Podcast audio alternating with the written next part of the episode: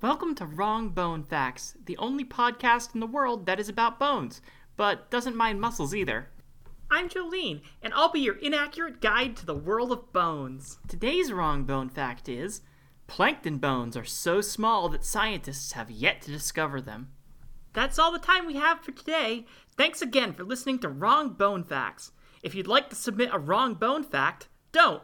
You can find us on Twitter at WrongBoneFact. And for questions or comments, wrongbonefact at gmail.com. And until next time.